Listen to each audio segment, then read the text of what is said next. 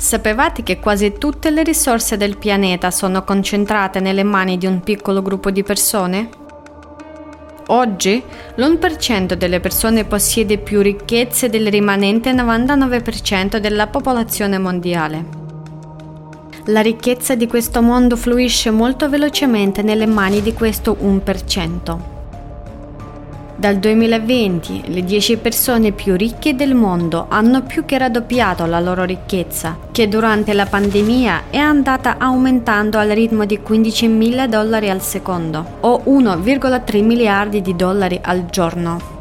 Nel frattempo la maggioranza della popolazione sta diventando sempre più povera. Il numero di mendicanti che vivono con meno di 2 dollari al giorno è aumentato di 160 milioni. Secondo l'OMS, ogni giorno più di 25.000 persone muoiono di fame e più di 5.000 muoiono per mancanza di acqua e di servizi igienici. Allo stesso tempo, nei conti dell'1% delle persone che possiedono corporazioni, banche e le borse mondiali, c'è un carico morto di denaro che sarebbe sufficiente per risolvere non solo i problemi della fame, della mancanza d'acqua e di cibo, ma tutti i problemi materiali dell'umanità in generale.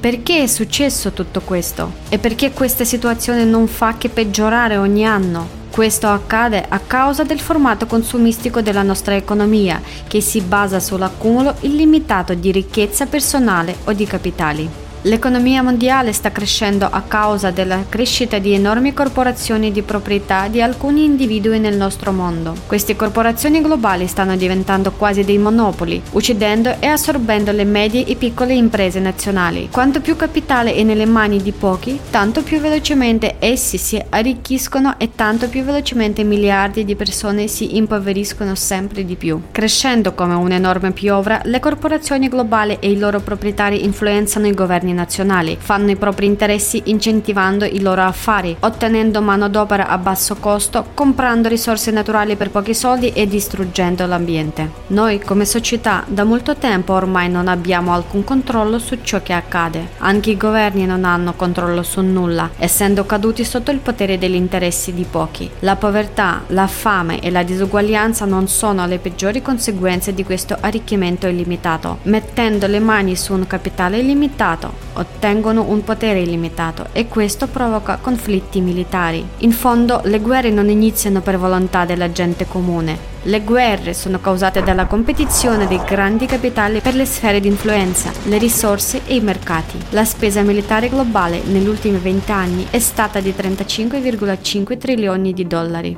Mentre noi moriamo a milioni in queste guerre, poche persone ne traggono enormi capitali.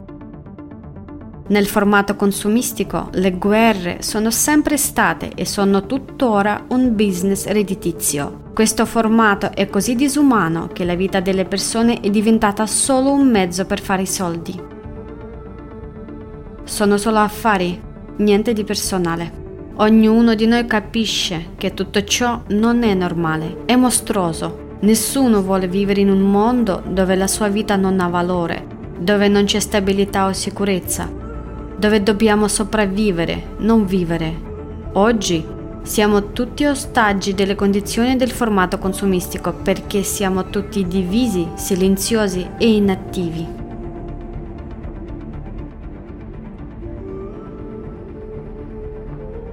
Per cambiare questa situazione. Dobbiamo cambiare il formato della società, dobbiamo costruire una società creativa, una società in cui non gli interessi dell'1% della popolazione, ma la vita di ogni persona e i suoi bisogni siano al primo posto.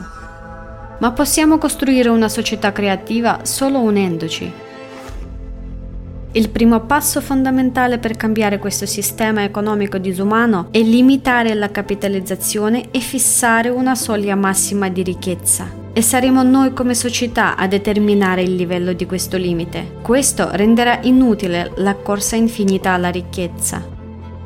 Riporterà l'economia al suo normale scopo di fornire a tutti un livello di reddito decente e tutti i beni e servizi essenziali ovunque nel mondo. Limitare la capitalizzazione ci aiuterà a reindirizzare i fondi che ora sono tenuti nei conti di pochi individui, al fine di risolvere i problemi reali dell'umanità e sviluppare la società. Questo non significa che se una persona ha guadagnato una certa quantità di denaro non avrà più diritto a lavorare. Avrà questo diritto, ma il superreddito sarà destinato ai bisogni della società. Sarà prestigioso giovare alla società sviluppando il proprio business, dirigendo i superprofitti verso lo sviluppo di infrastrutture urbane, progetti educativi, medicina, tecnologia e scienza. Limitando la capitalizzazione ci proteggiamo dall'usurpazione del potere, dall'influenza delle corporazioni informazioni sulla produzione, sul capitale, sui media, sulle nuove tecnologie e su altri settori chiave della società. E questo andrà a beneficio di tutti, della gente comune, imprenditori e anche di coloro che ora possiedono grandi capitali. Gli uomini d'affari potranno vivere senza paura che vengano approvate leggi che potrebbero distruggere i loro affari. Smetteranno di avere paura di essere conquistati dalle corporazioni globali e smetteranno semplicemente di temere per la loro vita e per quella delle loro famiglie. La limitazione della capitalizzazione libererà dei fondi per aiutare a realizzare il concetto di società creativa.